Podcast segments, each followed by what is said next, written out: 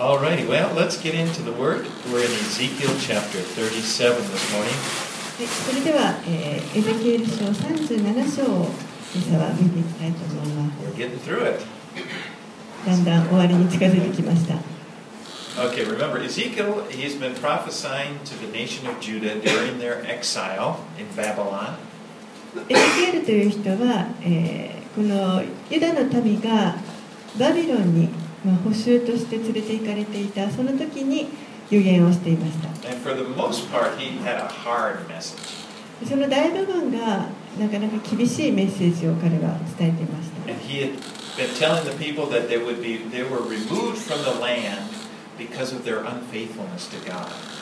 彼が伝えていたのはあのこの民が神に対して不,従順であったために、まあ、その土地から取り去られるというメッセージでした。And his prophecy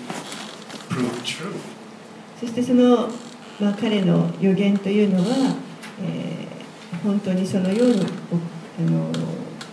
なっていきます In 586, the Babylonians conquered and destroyed Jerusalem. 紀元前586年にバビロン軍がやってきてそしてエルサレムを征服しました They, they completely destroyed the whole city, the temple, everything. 彼らはあの神殿はじめそのエルサレムの町全体をもう完全に滅ぼしました。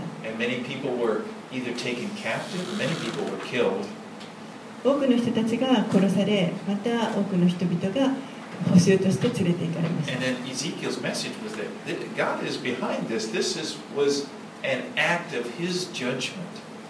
エゼキエルがここで伝えていたのはこのことの背景には神が働かれているということで、え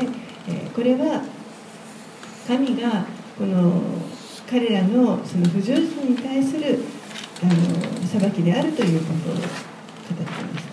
た But now, this judgment would have been completed. And God was speaking through Ezekiel. He's going to be speaking a more hopeful message about their future. そして今今度はそのお裁きが終わりまして神はエゼキエルを通して今度は彼らの将来に対する希望のメッセージを伝えようとして you know,、like、神はこの民をあの諦められたわけではありません。彼らに対する将来のご計画を持っておられます。All right, 16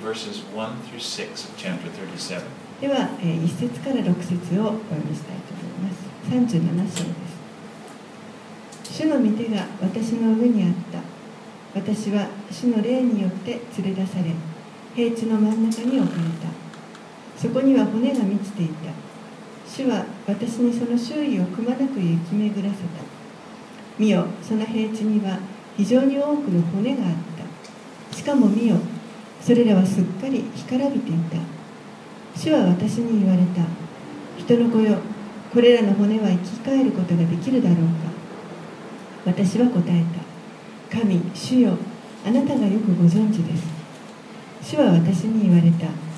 これらの骨に予言せよ。干からびた骨よ主の言葉を聞け。神である主はこれらの骨にこう言う。見よ私がお前たちに息を吹き入れるのでお前たちは生き返る。私はお前たちに筋をつけ肉を生じさせ皮膚で覆いお前たちのうちに息を与えお前たちは生き返る。その時お前たちは私が主であることを知る。So in Ezekiel's vision, he's brought into this valley that's just filled with dry bones. エゼキエルは幻の中でこの乾いた骨が満ちた満ちているその平地に連れて行かれます there, there were many, many bones, and they were just, they were dry. たくさんのですね干からびた骨がそこにありました Dry as a bone. Anyway, they they'd been there a long time. もうずっと長くその骨がそこにあったということです And the Lord asks Ezekiel, Ezekiel, can these bones live? そして主がエゼキエルにこれらの骨は生き返ることができるだろうかと問われます And I love Ezekiel's answer. で私はエゼキエルの答えが好きなんですけれども He says, Oh Lord, you know. 神主よあなたがよくご存知です You know everything, you know. あなたが全てをご存知 It です seemed that, but it seemed, of course, that there, there was no potential, you know, that for dry bones to live again. まあ、もちろんですねあのこの干からびた骨が生き返るというそういったあの可能性はほとんどないように見えます But you know, it's like Ezekiel's kind of analogy well, God can you can do anything. あの神には何ともできるということをエゼキエルは思っていたわけです。Said, それと神がこのエゼキエルにちょっとあの変わったことを言われるわけですけれども、これらのこの骨に予言して言えと言われました。And in verse 5b, it says, Behold the prophecy, I will, I will cause breath to enter you, and you shall live. 5節の後半には「見よ私がお前たちに息を吹き入れるのでお前たちは生き返る God is the creator of all things. 神がこの全てを作られた創造主の It- 方 it- by His word, this universe and everything in it came into existence. この神の言葉によって宇宙もそしてその宇宙の中に収められている全てのものも作られました。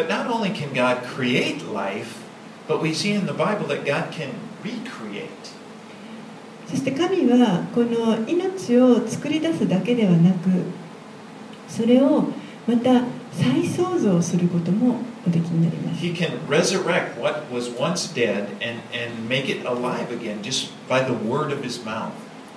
一度死んだものをもう一度その口から出る言葉によって蘇らせるということがおできになります。Let's read verses 7 through 10. 7節から10節をお読みします。私は命じられたように予言した。私が予言しているとなんとガラガラと音がして骨と骨とが互いにつながった。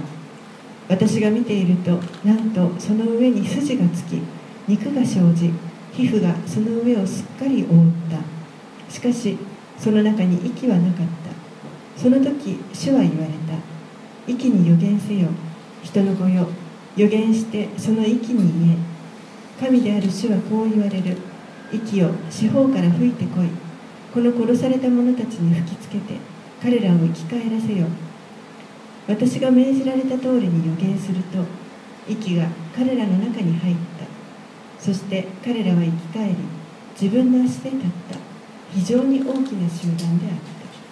So as Ezekiel is prophesying, there's this rattling sound. エゼキエルがここで予言をしていた時にこうガタガタと音がしました I mean, bones are coming, and from this pile of dead bones, bones are coming together and they're forming a skeleton. 骨がですねこうだんだん近づいてきて More than one skeleton. あの一緒になってそして骨格ができていきます。もうそれも一体ではなくていっぱいできるわけです。そしてそこに筋がつき肉がつき生じ皮膚がその上を覆います。ちょっと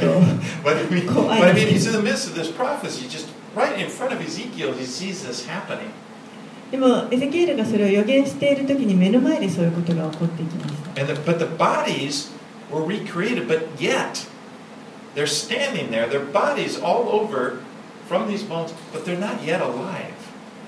そしてそのようにこう体が出来上がっていって目の前にたくさんこの光かれまた骨からですねそういう体が出来ていったわけですけれどもでもまだその中に息はあ,あ,のりませんでした。なんか2期はなかったということで、まだそれは生きている状態ではなかったと。And then he, God tells Ezekiel, Ezekiel prophesied to the breath. すると神が今度はエゼキエルに息に予言せよと言われます。息を四方から吹いてこい。この殺された者たちに吹きつけて彼らを生き返らせよ。And then at, verse 10 says, As he did this, the breath came into them, and they lived and stood on their feet, an exceedingly great army. そして10節にありますけれどもこのエゼキエルが命じられた通りに予言すると息が彼らの中に入ったそして彼らは生き返り自分の足で入ったった非常に大きな集団であった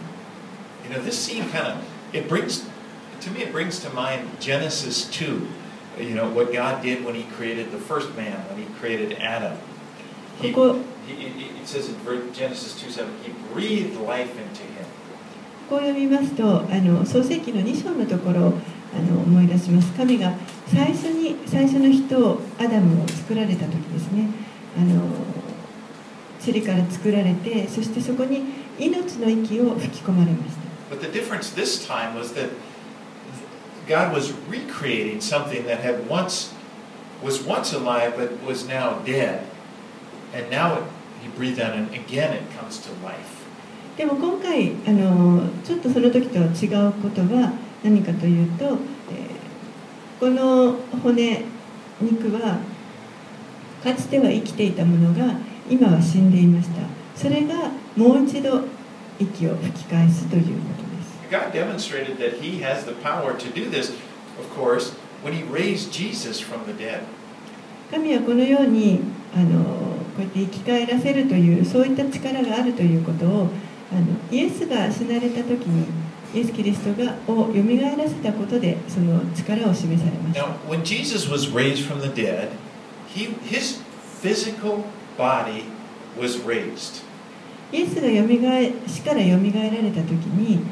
このご自身の肉体が肉体もよみがえられます That's a very important point. 非常にそこは重要なポイントです You know, because for after, just after he was raised, Jesus told his disciples, "Here, touch my body. See, see for yourself. I am not a ghost." よみがえられた後にイエスが弟子たちに現れてそして私に触ってみなさい触れてみなさいと言われましたけれども私はあの幽霊ではないと肉体を持ってるんだということを示されました And then to further demonstrate it, he said, "Here, he took some food. He asked if they had food, and he took it, ate it in their presence." そしてまた食べ物を手に取ってそして弟子たちの見ている前でそれを食べられました So it is the same body that was pierced by the nails, that died on the cross, was the body that came back to life. ですからこの十字架に釘でつけられたその同じ体を持って再び蘇られました。そしてその同じ体で天に昇られました。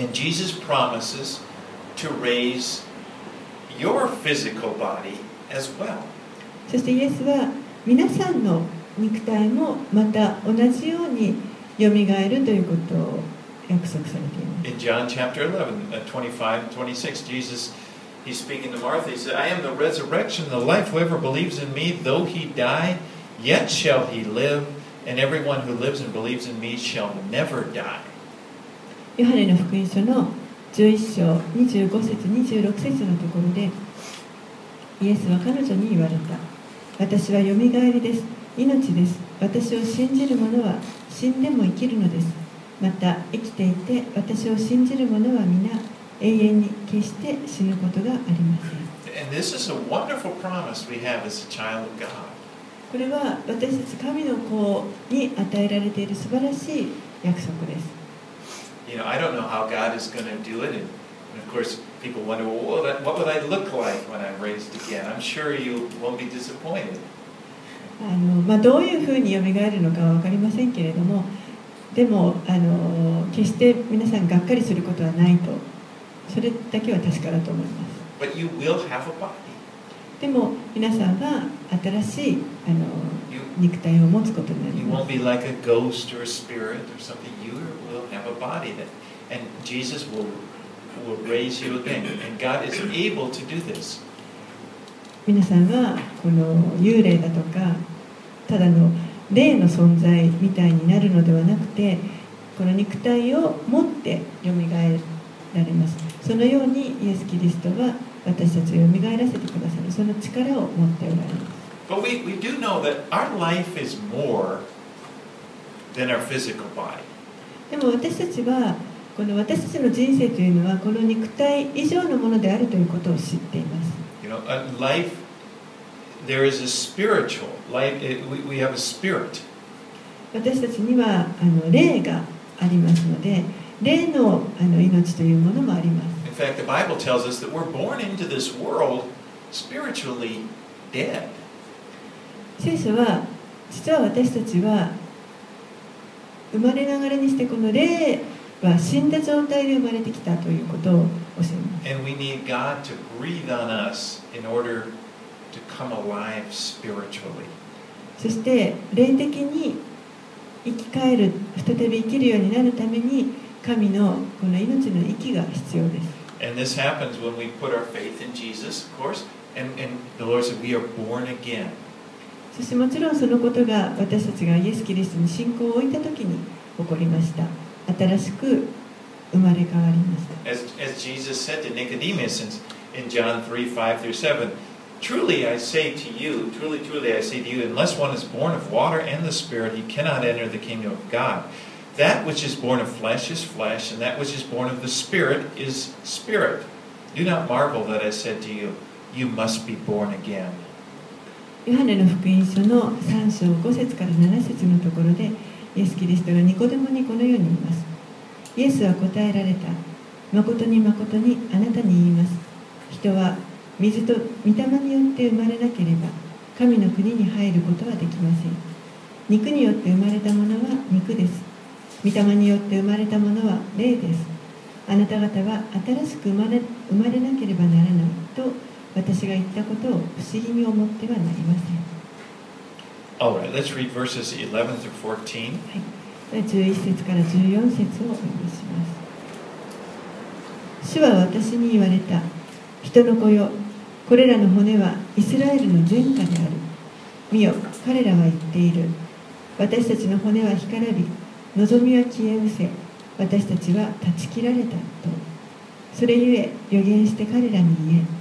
神である主はこう言われる。私の民よ見よ。私はあなた方の墓を開きあなた方をその墓から引き上げてイスラエルの地に連れて行く。私の民よ私があなた方の墓を開きあなた方を墓から引き上げる時あなた方は私が主であることを知る。また私があなた方のうちに私の霊を入れるとあなた方は生き返る。私はあなた方をあなた方の地に住まわせる。この時あなた方は主である私が語りこれを成し遂げたことを知る。主の言葉。So God tells Ezekiel that these bones that have come back to life are the whole house of Israel. 神はエゼキエルにここでこれらの骨あのくっついてそして命を引き返したこれらの骨はイスラエルの前科であると言われました And at, this time, remember, Israel had lost their country. でこの予言がされていた時というのは、えーイスラエルはあの自分たちの国を失っていた状態です。そして生き残っていた者はバビロンに補修として連れて行かれてそこで生き延びていました。ですからあの一つの国としては民族としてはもう彼らは死んでいた状態です。もうあの終わりという感じです But God now promises to restore them. けれどもここで神は彼らをもう一度回復させるという約束を He will bring them back from the dead. 死から彼らをよみがえらせる And he promises not just to restore them to the land, but also to restore them spiritually. そして神はここで彼らをこの土地に戻す戻して回復させるというだけではなく彼らを霊的にも回復させるとおっしゃっています。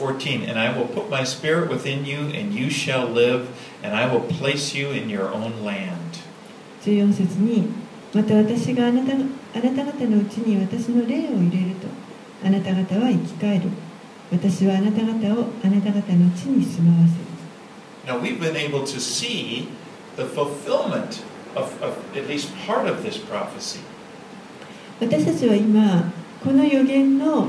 少なくとも一部の成就を見ることができています You know, because May 14th 1948, it, uh, that was 2,700 years after uh, of not having a country. At, that, that was how long after Ezekiel prophesied this. Israel is once again, it's become an independent nation. 1948年の5月14日ですね、えーこのエゼキエルが予言してそれからもう2700年経ってその間ずっとあの国がない状態でしたけれども、えーそれが再び独立した国家として認められることになりました。This has really never happened to any other nation in the world where they have lost their country. And then spent so long just living in spread and then come back and, and become a nation again. このようなことは実は世界中見渡しても他のあの民族に起こったことはありません一度国がなくなって人々が散らされてそれがもう一度集まってあのその国が立て直されるということです And we know that God has done this. そしてこれは神が行われたことであるということを私たちは知っていま。そしてそれもですねあの、本当に期待していない時に、歴史の中で私たちが期待していない時にこれが起こりました。When Hitler had killed off 6 million of them. That's one. That, that's one third of their total population was had just been wiped out. まさにホロコーストが終わった直後ですねヒットラーがもうユダヤ人のあの当時のユダヤ人口の約3分の1である600万人のユダヤ人を殺しましたその直後に起こった出来 And it 事 was at that unlikely time when they, this prophecy is Israel once again becomes a nation. もう本当にこの思いをやらなかった時にイスラエルが再び一つの国となりました Now I said this prophecy was partly fulfilled because at this time we don't really see a spiritual rebirth yet. えー私がさっき一部分の成就というふうに言いましたけれども、えー今この時代でもまだあのイスラエルが霊的に回復している状態というのは私たちは見ていないと思います You know, for the most part, the Jews living in Israel do not accept Jesus as their Christ as the Messiah. このイスラエルに住んでいるユダヤ人の多くはまだイエスキリイエスが彼らのメシアであるということを受け入れていません And you know, they can be some of the most antagonistic people to the gospel. ですからそういう人たちがもしかしたら最もこの福音に対するあの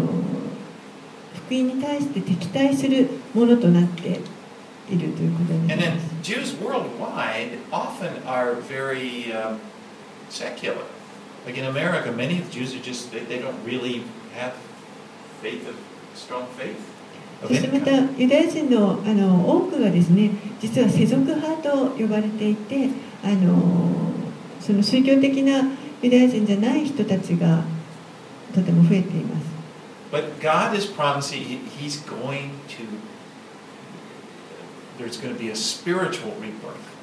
けれども神は、えー、このイスラエルに霊的な回復、霊的にもう一度生まれ変わるあのというそういう約束がされています。パウロもこのことを語っていますけれどもローマ人への手紙の11章で語っています In, in 11, Romans 11:25, Paul says, "Lest you be wise in your own sight, I do not want you to be unaware of this mystery, brothers. A partial hardening has come upon Israel until the fullness of the Gentiles has come in." ローマ人への手紙の11章の25節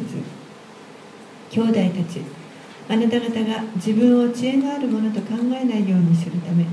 この奥義を知らずにいてほしくはありませんイスラエル人の一部がかたくなになったのは違法人の満ちる時が来るまでであり And then if you look at that section in Romans 9 through 11, in that section, he's emph- God Paul emphasizes that God has not given up on the Jews. そしてこのローマ書の9章から11章を読みますとパウロが本当に神はユダヤ人に対して諦めておられないということを強調しているのが分かります And then in 1129, he says, Because God's gifts and calling are irrevocable. そして11章の29節には神の賜物と証明が取り消取り消されることがないとあります And in fact, the gospel was first preached to the Jews. 実際この福音はまず最初にユダヤ人に述べ伝えられました before it was preached to the Gentiles. 違法人に伝えられる前 Remember, the, the first, the, it was preached in Jerusalem. The Jews gathered there. The first church was, there were Jews. Tho- And then from there, the, the gospel went out to the Gentiles. 最初はまずエルサレムでこのユダヤ人たちに対して述べ伝えられました最初の教会もみんなユダヤ人がそこに集まっていましたそれがだんだんこう外に広がってユダヤ人にも広がっていきまし And in Romans 11, たあ 17, ユダヤ God, God says, Paul is saying that God's plan is that the Gentiles, we Gentiles, are grafted into this tree of faith. そしてまたパウロはあのここで違法人たちはこのキリストの、えーにおける信仰のその根に接ぎ木されたものであるというふうに教えています And there, so he said their hardening is, is until the full number of Gentiles comes in. So obviously there is a number, there's a, a, a time when the full number of Gentiles will have come to Christ. そして違法人の満ちる時が来るまでとあったように、えーその違法人の満ちる時というのがやがてきます。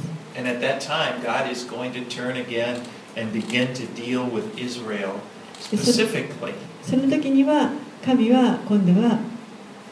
いよいよユダヤ人に対してもうあの特にこのユダヤ人に向けて取り扱われてます。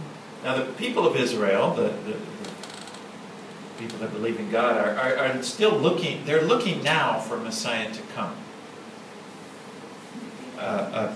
yeah, uh, people of Israel are looking for Messiah to come. イスラエルにいる人々は、えーメシアがやがて来るということをあ I'm の speaking generally because, you know, they're 待っていますね single people. But they did not accept Jesus was the Messiah. They're still looking for another Messiah. けれどもそのメシアがイエスであるということは彼らは受け入れていませんのであの他のメシアを待ち望んでいます But after the events of the Great Tribulation, when they will come to realize that Jesus is their Messiah. けれどもこの大観難と呼ばれる時代が来た後には、えー彼らはイエスがまさに彼らのメシアであるということに気づくようになります And we see there in the prophecies that at the, at the end of the Great Tribulation, when Jesus returns, they will be ready to accept him as a Messiah. そして、えーそれがこの大観難が終わってイエスが戻ってこられた時に彼らはそこでイエスをメシアとして受け入れるその準備ができているというそういった予言が書かれています especially see this in the prophet Zechariah. 特にその予言があのはっきり書かれているのがゼカリア書ですゼカリア書の12章 In chapter 12, he, he talks about the return of, of Jesus. イエスが再び戻ってこられる時の予言が書かれていますゼカリア書12章 12, 12:10, Zechariah 12:10, it says, "And I will pour out on the house of David and the inhabitants of Jerusalem a spirit of grace and pleas for mercy, so that they, when they look on me, on him whom they have pierced, they shall mourn for him, As one mourns for an only child, and weep bitterly over him, as one weeps over firstborn." ゼカリア書の12章の10節私はダビデの家とエルサレムの住民の上に恵みと嘆願の霊を注ぐ彼らは自分たちが突き刺したもの私を仰ぎ見て一人子を失って嘆くかのようにそのもののために嘆き長子を失って激しく泣くかのようにそのもののために激しく泣く And they will realize that, that, that Jesus, whom their ancestors, back in the time of Jesus, delivered over to be crucified, was indeed their Messiah, and they'll be ready, they will put their, place their trust in him. この時人々はイエスが自分たちの祖先先祖が十字架につけてしまったあのイエスが確かに自分たちのメシアであったということに気がついてそしてこの方に信仰を置くその置くようになります。All right, let's re- read here in uh, Ezekiel 37, verses 15 through 23. はい、ではエゼキエル書に戻って37章15節から23節をお読みします。次のような主の言葉が私にあった。人の子よあなたは一本の杖を取りその上にユダとそれにつくイスラエルの人々のためにと書き記せ。もう一本の杖を取りその上にエフライムの杖ヨセフとそれにつくイスラエルの前科のためにと書き記せ。その両方をつなぎ一本の杖としあなたの手の中で一つとなるようにせよ。あなたの民の者たちがあなたに向かってこれがあなたにとって何何を意味するの私たちに説明してくれませんか？という時彼らに告げよ神である主はこう言われる。見よ私はエフライムの手にあるヨセフの杖とそれにつくイスラエルの諸部族を取りそれらをユダの杖に合わせて一本の杖とし私の手の中で一つとする。あなたが書き記した杖を彼らの見ている前で手に取り彼らに告げよ神である主はこう言われる。見よ私はイスラエルの子らを彼らが行っていた国々の間から取り四方から集めて彼らの地に導いていく。私が彼らをその地イスラエルの山々で一つの国とするとき一人の王が彼ら全体の王となる。彼らは再び二つの国となることはなく決して再び二つの王国に分かれることはない。彼らは再びその偶像や忌まわしいものまたあらゆる背きによって身を汚すことはない。私は彼らがかつて罪に陥ることになった配信から彼らを救い彼らを清める。彼らは私の民となり私は彼らの神となる。So is commanded to take two sticks and write on them the names of one of them write Judah and the other write one write Ephraim. エゼキエルはここで2本の杖を取って1本にはユダそしてもう1本にはエフライムと書くようにと言われます And these two sticks represented the northern and southern kingdoms of Israel. この2本の杖は、えー北イスラエルと南ユダ王国を指しています Now remember, Israel started off as, as one kingdom, but they separated into two kingdoms during the reign of Rehoboam, Solomon's このイスラエルという国は最初一つの,あの国としてスタートしましたけれどもソロモン王の息子であるヤロボアムの時代にこれが2つにあごめんなさいレホボアムの時代に、えー、2つに分かれてしまいました。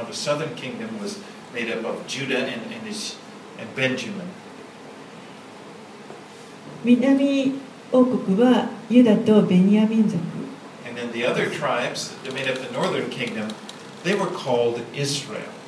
そして残りの,あの部族は北側にあって、そしてこの北の方をイスラエルというふうに呼ばれていまし。そしてこの北イスラエルの中で一番大きな部族だったのがエフライム族。one stick was called Ephraim. ですからこのもう一本の杖の方に書かれた名前がエフライムとなりました And so together, the northern kingdom and the southern kingdom together made up Israel. ですからこの北イスラエルと南イスラエルを一緒にして南ユダを一緒にして一つのイスラエル By the way, that, that's that's probably we don't know, but that's probably why he didn't God didn't have him write Israel and Judah two different different sticks. It would be confusing because Judah and Ephraim then, together, they're all together they are the, the whole nation of Israel. これはおそらくですけれどもあの確かなことは分かりませんがあの北イスラエルの方をイスラエルという名前ではなくエフライムの名前を使ったのはエフライムとユダと合わせて一つのイスラエルというこれが前科になるということになりますのでこれをあの北イスラエルだからといってイスラエルとユダっていうふうに名前を付けてしまうとちょっとあのややこしいというか混乱するのでエフライムにしたのかなとも考えられます。But together, these two sticks, as they're joined together, it, it's a demonstration to show how God would restore the nation into one nation, not, not two separate nations again. ここでエゼキエルがこの2本の杖を取って一つにするということこれがえー神がこの民を回復されるとに2つの,あの別々の国にするのではなくて一つのイスラエルという一つの国家にするのだということを表しています。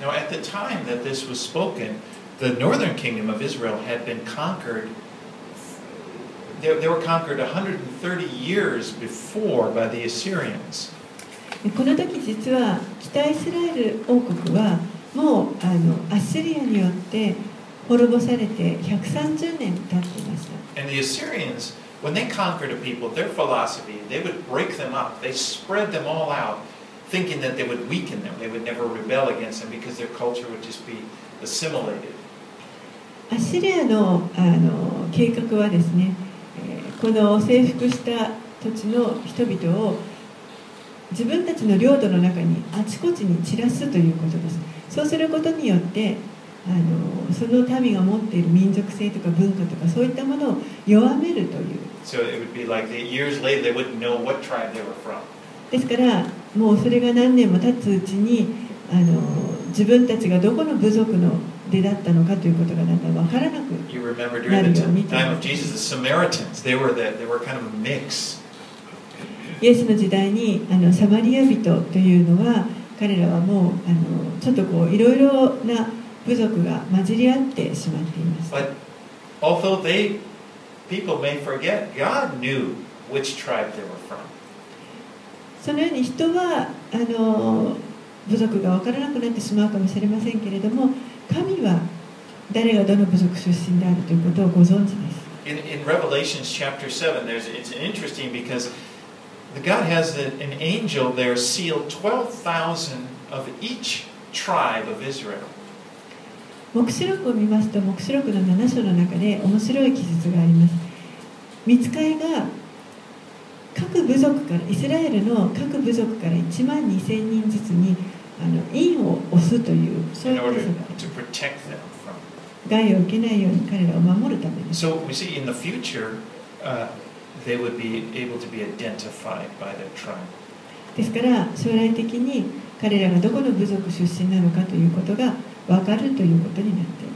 All right, verse 22 says, And I will make them one nation in the land, on the mountains of Israel, and one king shall be over them all. And they shall no longer be two nations, and no longer divided into two kingdoms.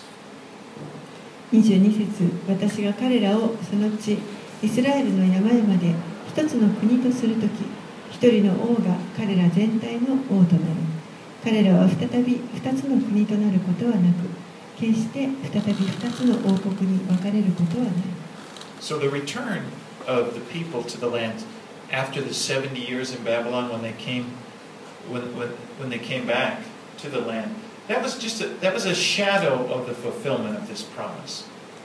ですから70年経ってバビロンから人々が一度戻ってきますけれどもそれは、えーこの予言の成就の、まあ、影のようなものと言えます God was going to restore them from all of the nations of the world where they were scattered. 神はやがて世界中に散らされた人々を世界中から集められて回復されます And, and they will have one king ruling over them. そして彼らはやがて一人の王によってその国を治められるようになります Let's read verses 24 through 28. 24節から28節をお読みします私のしもべダビデが彼らの王となり彼ら全体のただ一人の牧者となる彼らは私の定めに従って歩み私の掟を守り行う彼らは私が私のしもべヤコブに与えあなた方の先祖が住んだ地に住むようになる。そこには彼らとその子らとその子孫たちが常しえに住み私のしもべダビデが永遠に彼らの君主となる。私は彼らと平和の契約を結ぶ。これは彼らとの永遠の契約となる。私はそれを彼らに与え彼らを増やし私の聖女を彼らのうちに永遠に置く。私の住まいは彼らと共にあり私は彼らの神となり彼らは私の民となる。私の聖女が永遠に彼らのうちにある時諸国の民は私がイスラエルを聖なるものとする主であることを知る。In verse 24, he says, My servant David shall be king over them. 24節には私のしもべダビデが彼らの王となるとあります Now, most commentaries, commentators seem to feel this is a reference to Jesus Christ, the son of David. えー多くの解説者がこのところをあのダビデの子イエス・キリストのことをあの表しているのではないかというふうに考えています And then others believe that this is literally King David. You know, he will be resurrected. He, he will rule over the nation during the millennial period. でまた他の人々は、えーこれは文字通りダビデ王があの千年王国の時に再びよみがえったダビデ王が実際にこの民を治めるのではないかと信じている人もいます。 Now, if it were David, if it, if it,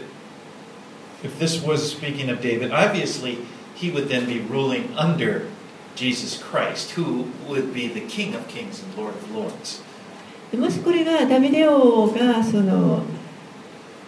治めるとしたとしてもあのその時にはあのそのダビデ王すらイエス・キリストのもとにイエス・キリストの支配のもとで王となるということになりますイエスが王の王主の主となられますから I mean, it's it's still mysterious. It says we will rule and reign with him. Perhaps, perhaps that's an area, you know, the, the, the Jerusalem and so forth that David would be over. I don't know. あの多くの者がこの千年王国の時に国を治めるというふうに書かれていますけれども、まあ、その中の一つの町としてダビデにエルサレムが与えられるのかもしれませんし But I, そ I れは don't, 分かります I don't know. But Jesus, of course, is the King of Kings. He, Jesus is our King now. We serve him now, and we will then be serving him, of course, through the kingdom age. でもあの確かなことはイエス・キリストこそが王の王であられる方でありまた今この時代私たちはこの私たちの王であるイエスに仕えていますそして、えーこの千年王国が来た時にもこの方が実際に王となって支配されその中で私たちを仕えていくことになります Verse 23 says, They shall not defile themselves any more with idols and their detestable things, or with any of their transgressions, but I will save them from all the backsliding which they have sinned, and will cleanse them, and they shall be my people, and I will be their God. 23節には彼らは再びその偶像や忌まわしいものまたあらゆる背きによって身を汚すことはない私は彼らがかつて罪に陥ることになった配信から彼らを救い 彼らを清める彼らは私の民となり私は彼らの神となる Now it's interesting that it, it does seem that God cured his people of idolatry during their exile in Babylon. えー興味深いのは神はこのご自分の民のその偶像礼拝に関して彼らがバビロンに捕囚に連れて行かれている間にその罪を癒されます Because I'm speaking of Israel, they, they, they have many problems, but really, idolatry is not one of them. まあ、イスラエルの民のことですけれどももちろん彼らにはまだまだたくさん問題はありますけれどもでもこの偶像礼拝という罪はなくなります Verse 28 Then the nations will know that I am the Lord who sanctifies Israel when my sanctuary was in, in their midst forevermore. 28節私の聖女が永遠に彼らのうちにある時諸国の民は私がイスラエルを聖なるものとする主であることを知る Now, verse, uh, it's, when Babylon was destroyed, Jerusalem, uh, they destroyed the, chem- the temple was also destroyed. When Babylon destroyed Jerusalem, I'm sorry, I said Babylon. When Babylon destroyed Jerusalem, they also destroyed the temple. バビロンがエルサレムを滅ぼした時に彼らは神殿も滅ぼしました And the temple was the place where God's presence was manifested. でこの神殿というのは、えーそこにこの神の御臨在が表される場所として人々は信じ.そこに生贄を捧げる.また人々は神殿に向かって祈ります Even in another even in another country or where they were another place, they would turn and pray toward the temple. よその国にいたとしても顔を神殿の方角に向けてそして祈ります Because again, it's it's like this is where God's this is God's house. This is where He's located on earth. なぜならばここがこの神殿こそが神の宮でありこの地上における神があの住まわれる場所として考えていま。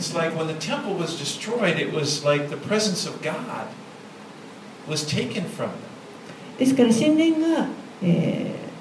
ー、滅ぼされてしまったときに、それはまるでこの彼らにとっては、神のご臨在が取り去られてしまったようなものでし。Zerubbabel, they would, the, they would, the temple would be rebuilt again. そして彼らが、えー70年後にもう一度あのエルサレムに戻った時にまた神殿も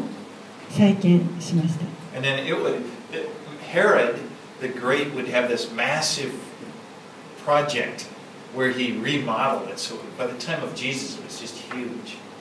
そしてそれをさらにこのヘレヘロデ王がですねあのもう大改築しまして非常に大きな神殿に、えーしましたイエスの時代にはその大きな神殿が建っています in 70 AD, the Romans completely destroyed that temple. でも紀元70年に今度はローマ軍が完全にこの神殿を崩壊します So now we just have the Wailing Wall. ですから今は is just like a, a, a, a retaining wall from the old temple. 今はもうあのエルサレムに行きますと西壁の一部が残っているだだけですけれどもこれはあの当時のその城壁の本当に一部が But 残っている religious Jews today are looking for the next temple. 今日あの宗教的なユダヤ人たちは、えー次の神殿を建てることを、まあ、あのけ期待しています And the reason is they believe that this temple is needed in order to commune with God.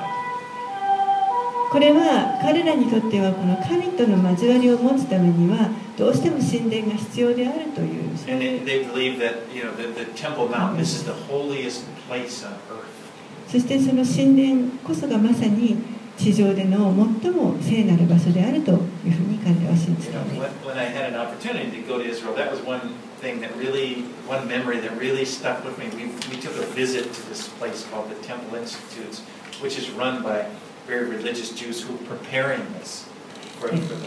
イスラエルに行った時にですね、一つとても印象に残っているのが、あの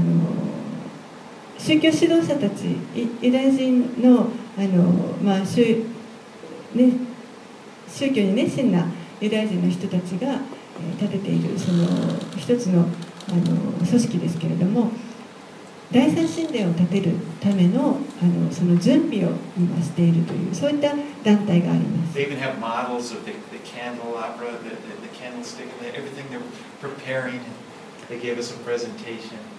あのこの食材をもうすで用意してあったりですねさまざまな準備をしてそしてそれをまた人々にも公開して見せています。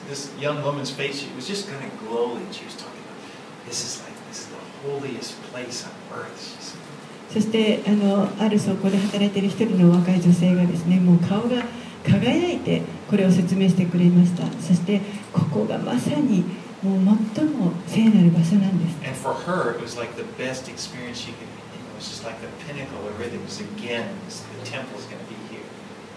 彼女にとってはもうまさにこの再びそこに神殿が建てられることがまさにこの彼女にとってのすべてよりどころとなっています。ヨハネの福音書の2章の18節から22節 and the Jews said to Jesus, What sign do you show us for these things? Jesus answered them, Destroy this temple, and in three days I will raise it up. The Jews then said, It has taken 46 years to build this temple, and you will raise it up in three days? But he was speaking about the temple of his body. Then, therefore, uh, when therefore he was raised from the dead, his disciples remembered that he had said this, and they believed the scripture and the word that Jesus had spoken. ヨハネの福音書の2章の18節から22節。するとユダヤ人たちがイエスに対して言った。こんなことをするからにはどんな印を見せてくれるのか。イエスは彼らに言われた。この神殿を壊してみなさい。私は3日でそれをよみがえらせる。そこでユダヤ人たちは言った。この神殿は建てるのに46年かかった。あなたはそれを3日でよみがえらせるのか？しかしイエスはご自分の体という神殿について語られたのであった。それがそれでイエスが死人の中からよみがえられた時弟子たちはイエスがこのように言われたことを思い起こして聖書とイエスが言われた言葉を信じた。Jesus is the dwelling place of God. イエスという方はここにこの神の住まわれている場所を備えておられる方です.ですからイエスがおられるところには神がおられるということです Because Jesus is God. He's God the Son. なぜならイエスが神だからでですかこの方は神の子です So, you know, the basic the promise of the temple really represented the presence of God. ですから、えー神殿のこの約束というのはあの確かにいええーこの神のご臨在を表しているそのあの神殿の約束になります Now, there will be, because we know the, the, the prophecies that we have, there will be another temple built there. あの他の予言を見ますとおそらくもう一度あの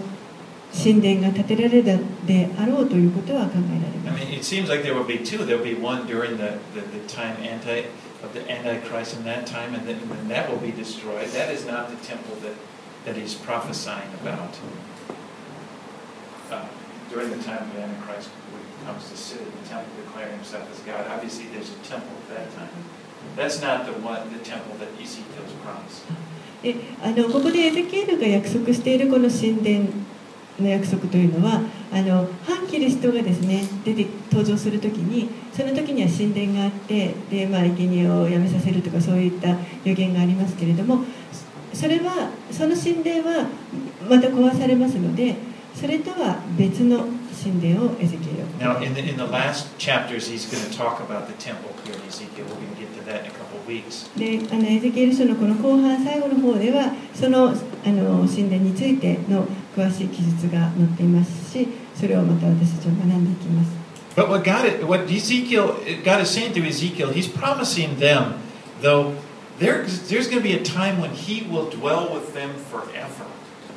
でもここであの約束しているのはあの永遠に神がその神殿に住むというそういう約束をエゼキエルを通して書いてます。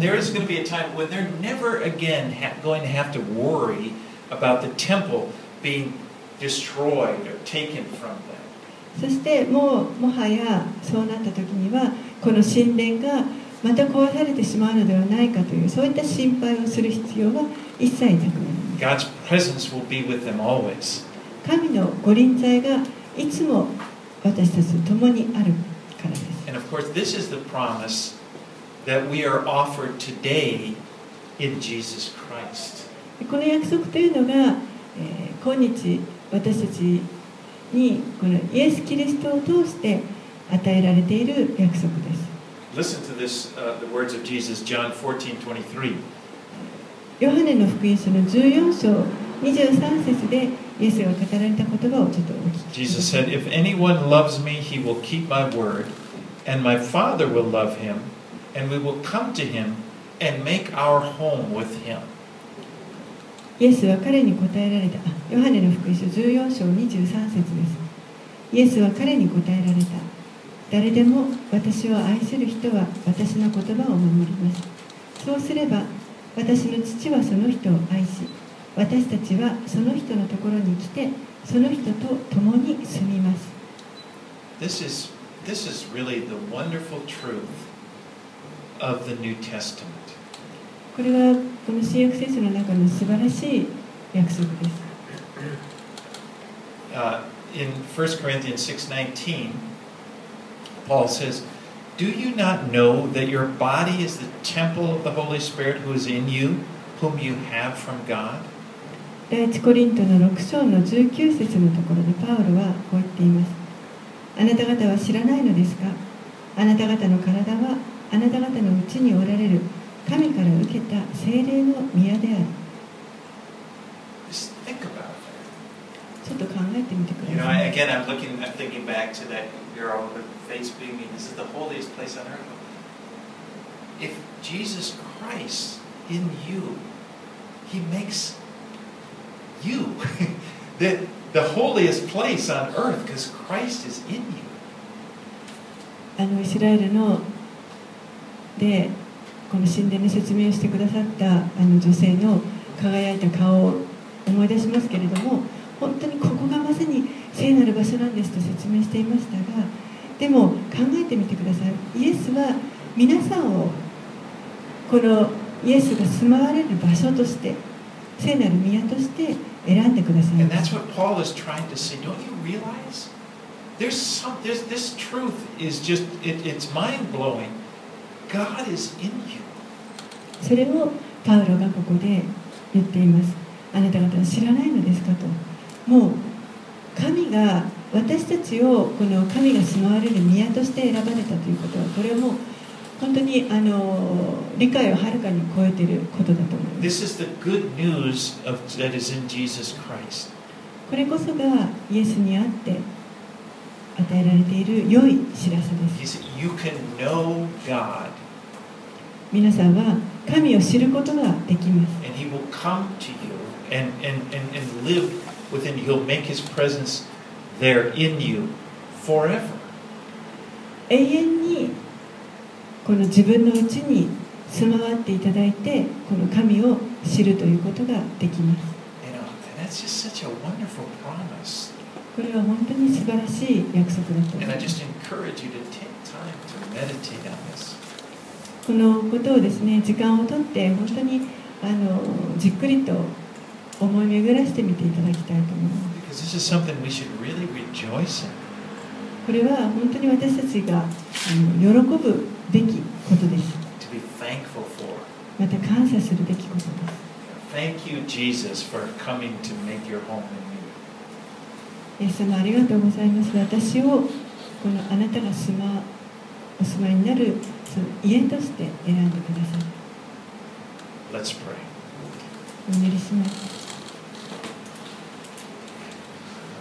Father, we just want to finish by, do, by, do, by saying thank you, God, for the hope that we have in Jesus. お父さん最後に私たちにイエス様によって与えられているこの希望をありがとうございます Thank you for your presence in our lives. 私たちの人生のうちにあなたのご臨在があることをありがとうございま This, す this uh, verse we read from, from John, where you, you promised that you come to make your home with us. 今ヨハネの福音書を読みましたけれどもあなたは私たちのうちに住まうその場所を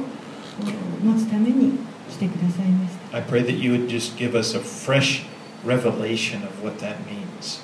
それがどういう意味をももたらすかどうか私たちに新たにまたその理解を与えてください That we, your presence is, the greatest thing we have, Lord. 私たちにが持てる本当に最善のものだと思います To, to be able to say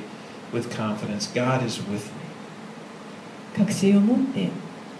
神が私と共におられると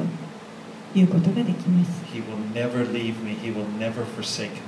そしてこの方は決して私を離れず私を諦めることがないと私たちはそのことを喜びます。主よありがとうございます。イエス様の名前によってお願いします。